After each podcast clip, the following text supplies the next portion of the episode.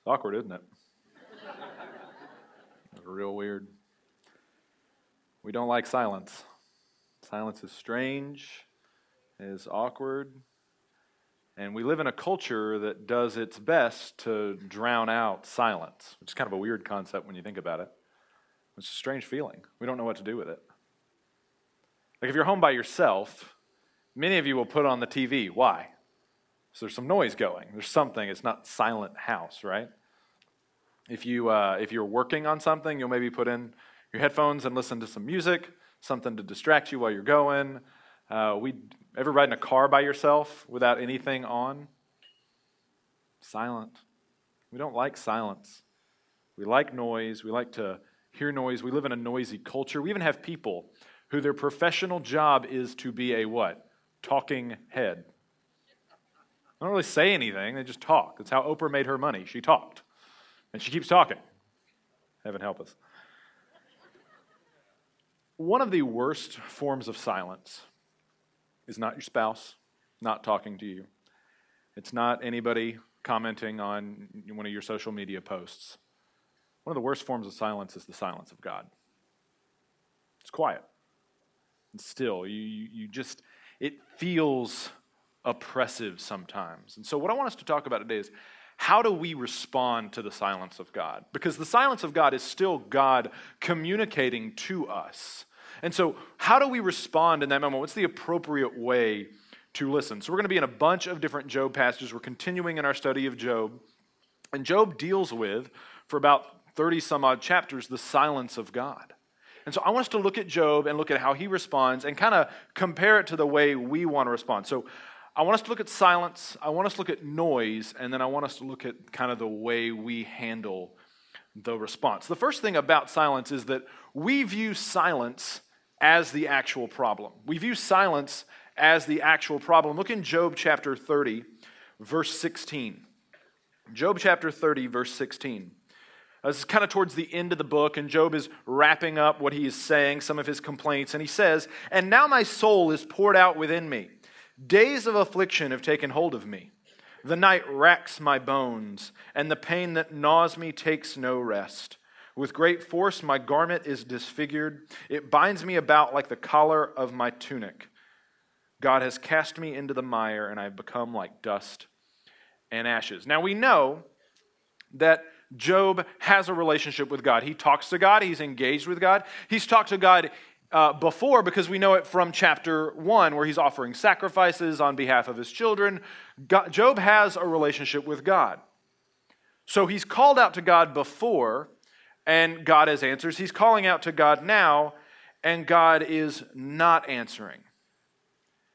And the difference between the two silences of God are the circumstances that surround the silence.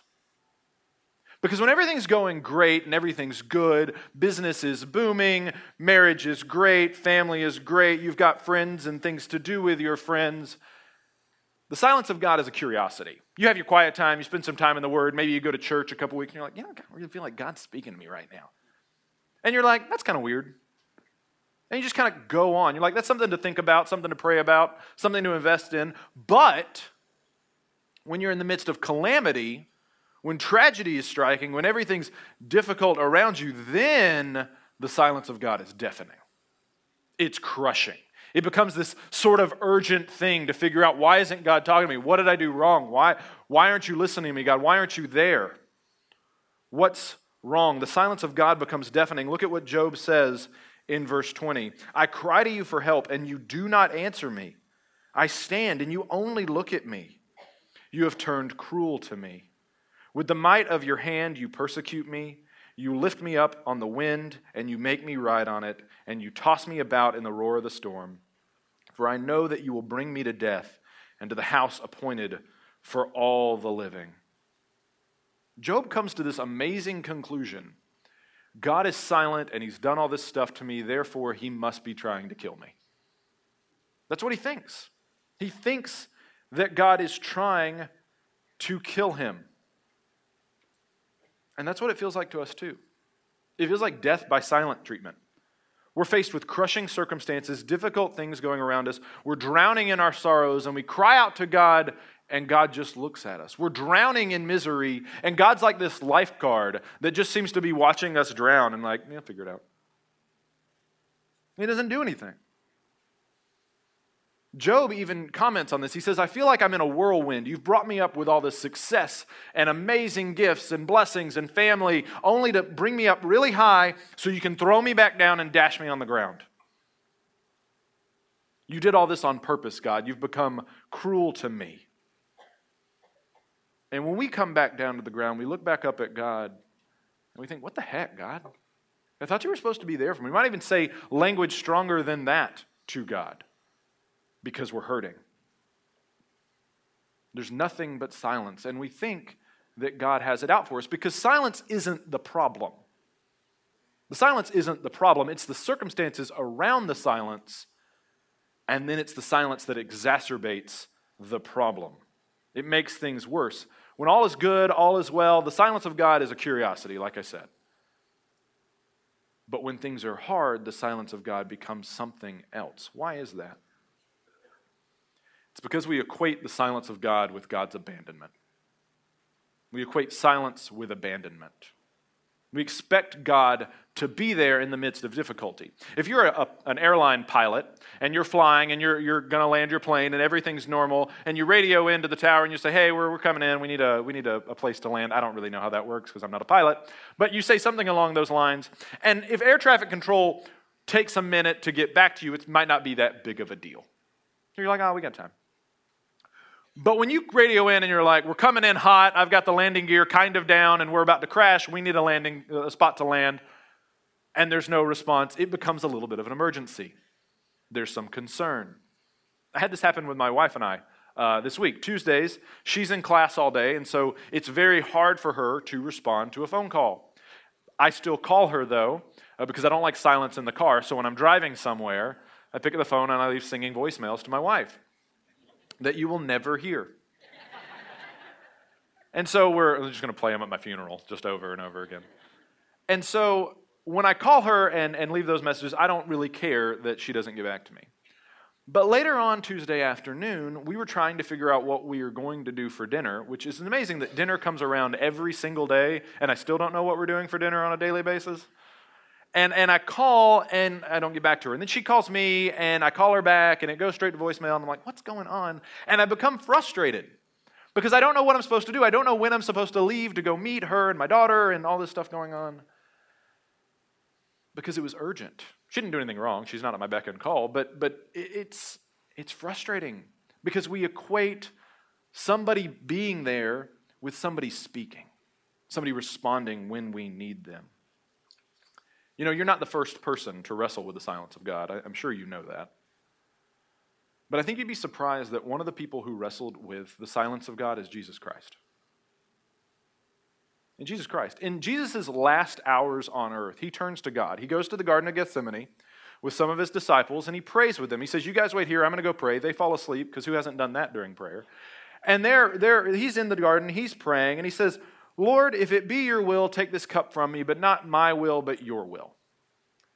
And we don't have recordings of, of what God said. We don't know if God said anything in that moment. But it doesn't look like he did, because if he had said something audibly, we would have had it written down because Jesus' words were written down. And then we fast forward to the cross, and God still doesn't speak. You don't hear an audible voice of God. And the cross is the climax of Jesus' mission, it's what he's here for. And there's no voice from God. Now, you might say to yourself, well, Travis, that's kind of normal. Like, God doesn't always speak. Yeah, you're right, except God the Father has spoken at every high point in Jesus' ministry up to that point. When Jesus was born, how was it announced to a bunch of shepherds? Full on heavenly host singing and proclaiming the baptism of Jesus in the Jordan. Dove descends from heaven, clouds open, voice speaks, This is my beloved Son in whom I'm well pleased. Listen to him. Mount of Transfiguration, Jesus showing his glory to the disciples. The voice speaks again, and it's the same message. During a miracle, the voice of God speaks. Garden of Gethsemane, when Jesus needs him most, silence. He's doing exactly what God wants him to do. He's perfect. And there's silence. And so he's on the cross and he says, My God, my God, why have you forsaken me? Because Jesus, even though he's the Son of God, feels abandoned. He's not abandoned, but he feels abandoned in the midst of the silence of God. It is our circumstances that dictate whether the silence of God is a curiosity or is a calamity. Silence is not the problem, it never is. It just feels like abandonment when our circumstances say we need help. We need help. And the silence of God becomes something that it was never meant to be. We start thinking that God's abandoned us. We start thinking we did something wrong, that He's disgusted with us, that He hates us, or worse, that He's not even there, that He doesn't even exist. The absence of God is not the absence of His, or sorry, the silence of God is not the absence of His presence. And the presence of difficulty and calamity is not the absence of grace. We think the wrong thing about the silence of God. We think it means abandonment. It is not. It does not. So, because we misunderstand the silence of God, we misunderstand how to respond to it. We think that noise is how we fix the problem. We think noise is how you fix the problem. So far, we really haven't talked much about Job's three friends uh, Eliphaz, Zophar, and Bildad. If you're looking, if you're pregnant right now and looking for some names for a boy, may I submit to you Eliphaz, Bildad, and Zophar. In fact, if you're having a boy, name him Bildad. You can shorten it to Bill, and then when he becomes a father himself, he's Bildad, right? It's great. It, it, it takes care of itself. Yeah, little dad joke for you there. This is, gets me through the day. All right. So we haven't talked too much about his friends, but his friends show up and they're great to begin with. They sit with him in silence for seven days and mourn with him. And then when Job opens his mouth, they start talking, which is good. If you're ever in a grief situation and you don't know what to do, be quiet until the person who's grieving speaks. Then respond. That's a great thing to do. The, the friends are great so far. But then Job says some things that makes them a little uncomfortable spiritually. They're like, uh, I think you're blaspheming right now. We're going to step in and correct your theology. When someone's grieving, that's not the time to correct their doctrine and theology. Later is a good time, now is not. So uh, rather than look at all of their speeches, let's look at Zophar in chapter 11. Uh, chapter 11, uh, because at this point, you know, we have heard a few of their speeches, and Zophar so good. Um, we're, we're good to hear. You're welcome for that one, too. So his buddy Zophar is talking, and Zophar kind of sums up what, what they say. Uh, so let's look. The first thing he tells Job, and, and, and what we kind of gather from sort of these things, is that there are more words from us. If we say more words, then God will give us more words. Look at chapter 11, verse 1. Then Zophar the Naamathite answered and said, Should a multitude of words go unanswered, and a man full of talk be judged right? Should your babble silence men? And when you mock, shall no one shame you? For you say, My doctrine is pure, and I am clean in God's eyes. But oh, that God would speak and open his lips to you, and that he would tell you the secrets of wisdom, for he is manifold in understanding. Now, don't say this ever in grief, counseling. Know then that God exacts of you less than your guilt deserves. Wow. Harsh words. Zophar accuses Job of speaking a bunch of stuff and not really knowing what he's talking about. Babble talk. The irony is that in Job chapter 42, verse 7, when God finally shows up and starts speaking, you know what he says? He says, Job has spoken about me truthfully, you three have not. So it's actually Zophar and the guys that are not speaking truthfully. They're the ones babbling, they're the ones talking. We like to talk. It's an occupational hazard for me, but all of us really like to talk. We like to talk about ourselves, we like to talk about what we're doing. We like to talk. We like to talk about uh, what other people are doing, right? We think that prayer is talking. We don't really pay attention to Matthew 6 7, where Jesus says, Don't heap up empty phrases like the Gentiles do when you pray. We're like, Jesus, you don't know what you're talking about when it comes to prayer. We think that pray without ceasing, that great verse that we quote, is actually talk without ceasing. That's, that's our, our motto there. And what's weird is this isn't actually a Christian practice. It's not a Christian practice to just think you have a great prayer life because you talk, talk, talk, talk, talk, talk, talk, talk to God all the time. In fact, you see it in 1 Kings chapter 18. So it's one of my favorite stories in all of Scripture. You see uh, there, there, are these prophets of Baal. There's about 400 of them. And Elijah is the only prophet of God on the scene. And he challenges the, the worshippers of Baal, the prophets of Baal, uh, to a little match. They're going to set up two altars. They're going to put a dead animal on top of it, and they're going to cry out to Baal and they're going to cry out to Yahweh. And whichever one responds with fire from heaven to consume the, burnt, the offering, that's the real God. So the prophets of Baal get to work. They're screaming and crying and cutting themselves and calling out for Baal to do stuff. And what's awesome about it is uh, Elijah is like the greatest trash talker in the history of, of the world. He's like, you guys should yell louder. Maybe he's in the bathroom relieving himself. Like, it's great.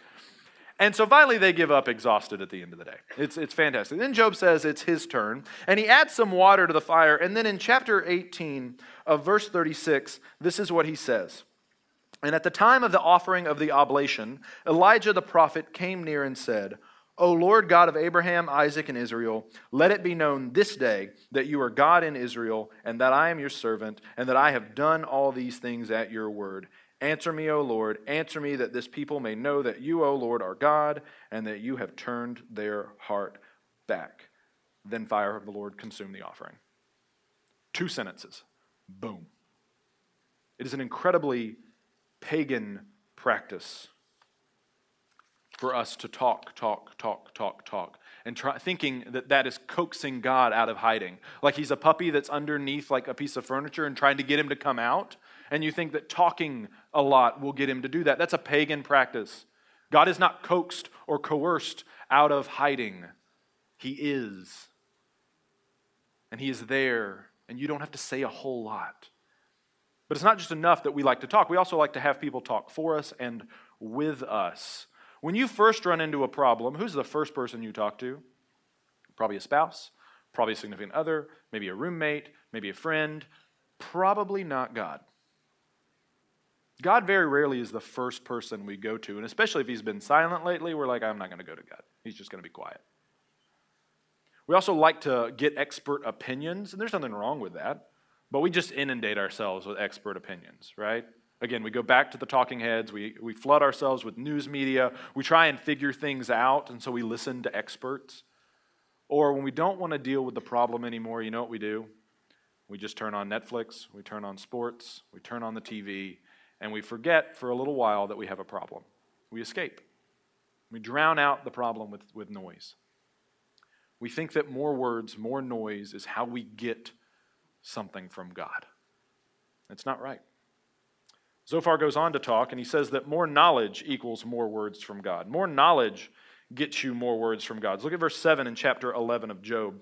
Can you find out the deep things of God? Can you find out the limit of the Almighty? It's higher than heaven. What can you do? Deeper than Sheol. What can you know?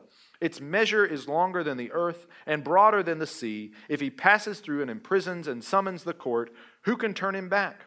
For he knows worthless men. When he sees iniquity, will he not consider it? But a stupid man will get understanding when a wild donkey's colt is born to a man. Zophar keeps saying that Job doesn't understand how God works, which the subtle implication is that Zophar knows how God works. Zophar's got it all figured out. He's taken Job to school. He's putting Job in his place. And this is a really kind of Western culture thing that we do now, is that we think that the way we get closer to God is to get more knowledge about Him. So we treat God like this subject to be studied, which God, there is theology. You can study God, but it is not the answer to dealing with the silence of God. So we go to Bible studies, we get books, we listen to podcasts, we do everything we can to learn about God, but you're not actually getting to know God. You're getting to know about Him. And the reason I think why we do this is because we think if we can just figure out who God is, He won't surprise me anymore. He'll stop scaring me. What do they say about Aslan in the Chronicles of Narnia? He's good, but he's not safe. Aslan's kind of the Christ figure in those books. Going to Scripture and getting to know God through Scripture is a good thing. This is the revelation of God. He has spoken through His Word to you. That's a good thing. But if you think by learning Greek, Hebrew, uh, different cases and, and different doctrines and all this stuff, history, if your journey is essentially the CIA fact book of God, if that's what you think Scripture is, you will be sorely disappointed.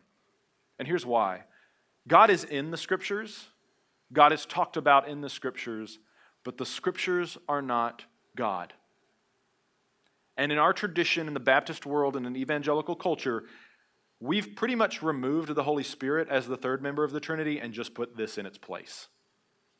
Scripture is good, it's not deity. We need to be careful. We need to be careful what we do with that.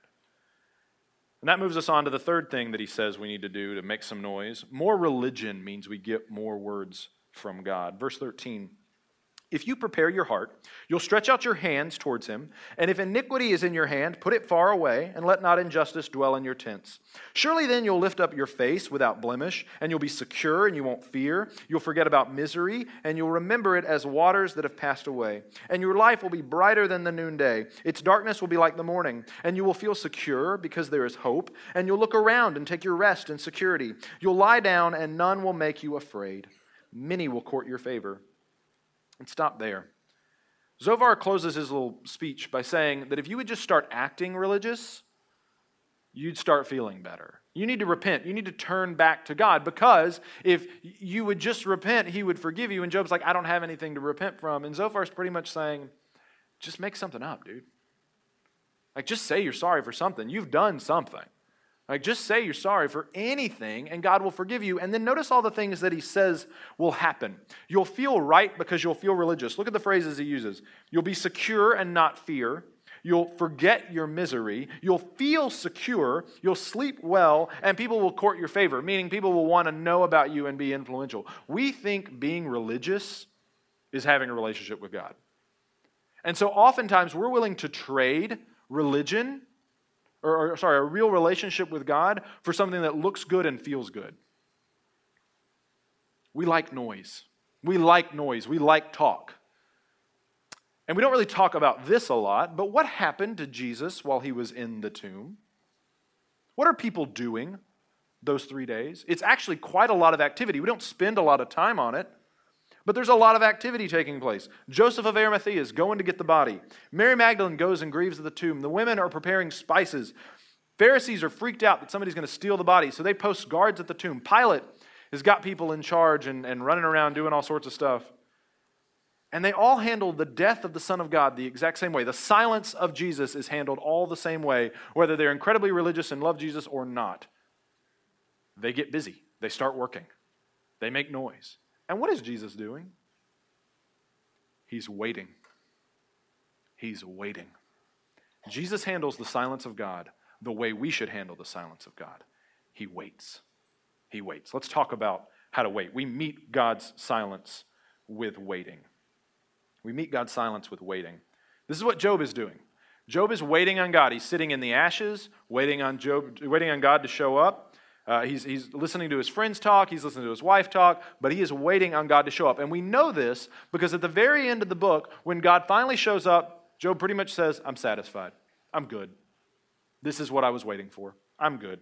I didn't know what I was talking about. And so, if you want to handle the silence of God well, you need to wait. And it's not waiting on a bus, like where you just sit and kind of passing the time. It's an active spiritual discipline to wait.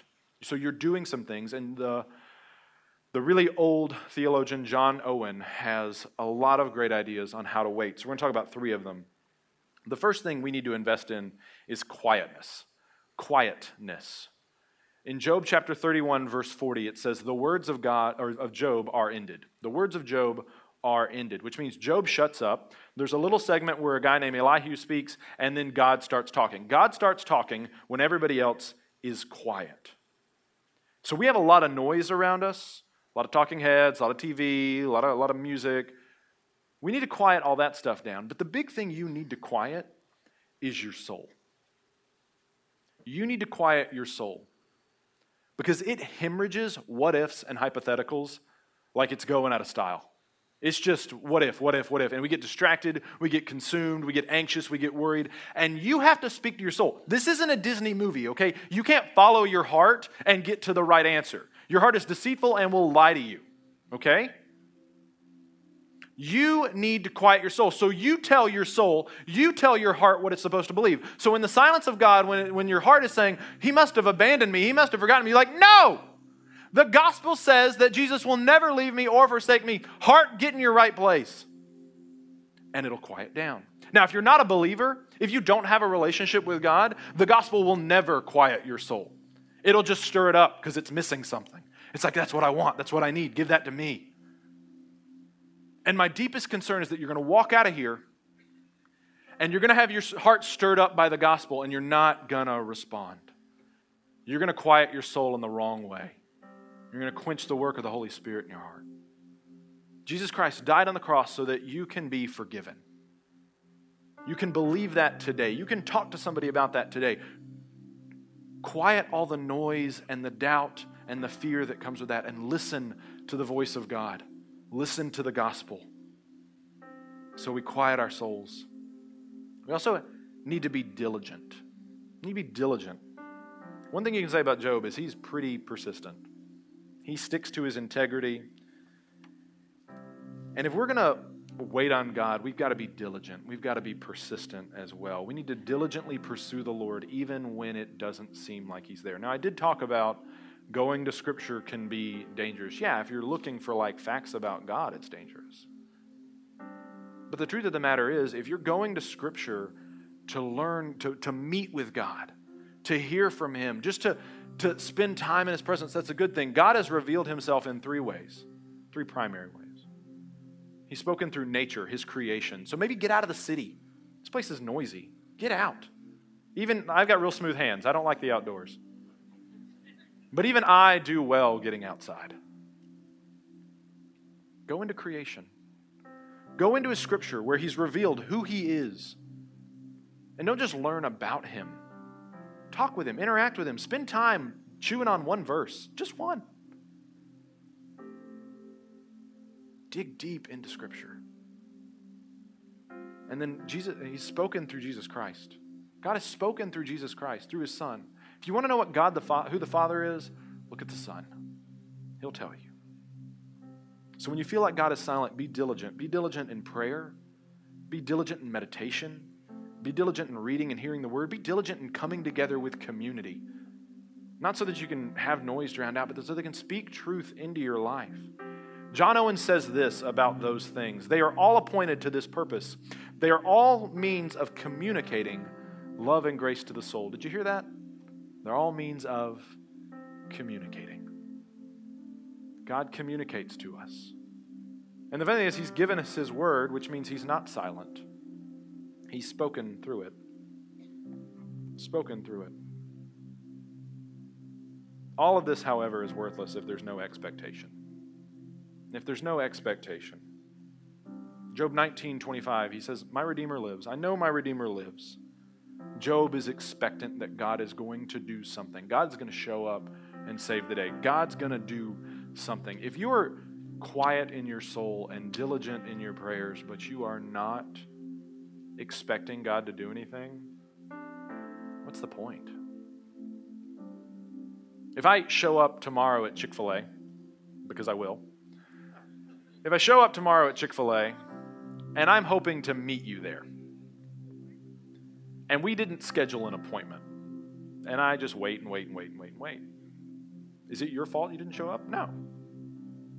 I, I'm stupid for expecting you, but God has said He will not leave us. So we can wait.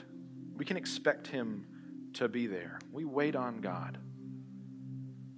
There are many people in our church who have had to wait on God in the midst of difficult circumstances. In our sanctuary right now, there's a lady named Verdell Davis. Verdell is a great woman of faith. Uh, her husband was on the board at Focus on the Family uh, a couple decades ago. And the board was flying back from uh, one of their meetings, and they lost contact with the plane, and the plane crashed. And everybody was lost. And Verdell, her worst nightmares realized, realized that she had to wait on God.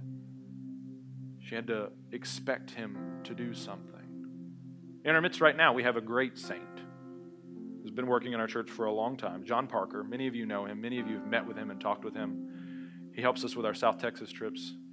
John's family has had a whole host for about 12 years now of just health difficulties, health challenges, people passing away, loved ones passing away because of health difficulties. And I talked to John this week about it to, to make sure it was okay to share a little bit of his story. And he said, You know, the thing that I, I just kind of realized is that God knows my life and what's good for me better than I do. And so I trust him. That's quieting your soul. That's telling your soul what it's supposed to believe, not letting your soul tell you what feels right. Your soul will get it wrong sometimes. So, what I want us to do now is I want us to to be silent again. And this time it won't be as awkward because we're going to we, we know how to handle the silence now. First, I want you to quiet your heart. Quiet your soul. It's busy. You're going to be thinking about football or food. You're thinking about all sorts of stuff. Quiet it down. Tell it to rest in the Lord. Tell your soul that this is a time for us to hear from God. Tell your soul to listen. Then I want us to be diligent. I want you to think about some prayer, uh, maybe a verse that you know that, that's spoken to you. Maybe you have like a life verse or something that God has always kind of spoken to you through. I want you to go there, either open your Bible and go there or just meditate on it, think about it. Think about something maybe that was said here. Maybe there's a verse that we talked about here that, that really caught your attention. And quiet your soul, be diligent, and then I want you to expect. I want you to expect God to speak. And I'm not a prophet. I'm not going to guarantee that God will speak because that's, that's not my job and, and I don't have that authority. But here's what I will say come with expectation and know that eventually He will speak. If you have a relationship with Jesus Christ, God will speak. And if you don't, God will speak too, and He will tell you one thing come to the cross. Come to the cross. So, whatever God may say in this time, maybe it'll push you to baptism or push you to join the church, or maybe just push you to forgive someone or to embrace someone, to love someone. Maybe to take a step volunteering and serving here at the church. I'm not going to say what God will say. But I think with expectation, with waiting diligently on the Lord, and if we continue to wait, He will not disappoint us. He won't let us down. He hasn't abandoned us. He's there, and He's ready to speak. So let's go to the Lord in prayer. Father God, as the band comes on stage and as we process what it is that you've said, Lord God, we, we hope and expect you uh, to speak.